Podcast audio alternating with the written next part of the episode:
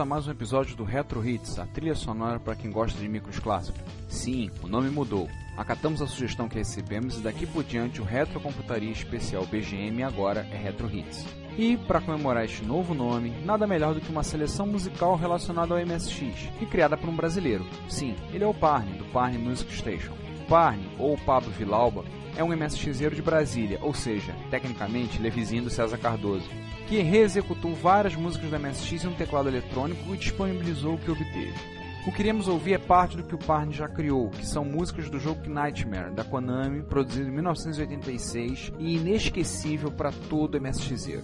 Parne participou do projeto Nightmare Gold, cujo link estará no show notes, e os arranjos ficaram sensacionais, vale a pena a audição. Aliás, todo o projeto vale muito a pena, então fiquem com as músicas do Parne para o projeto Nightmare Gold e voltamos para o próximo episódio.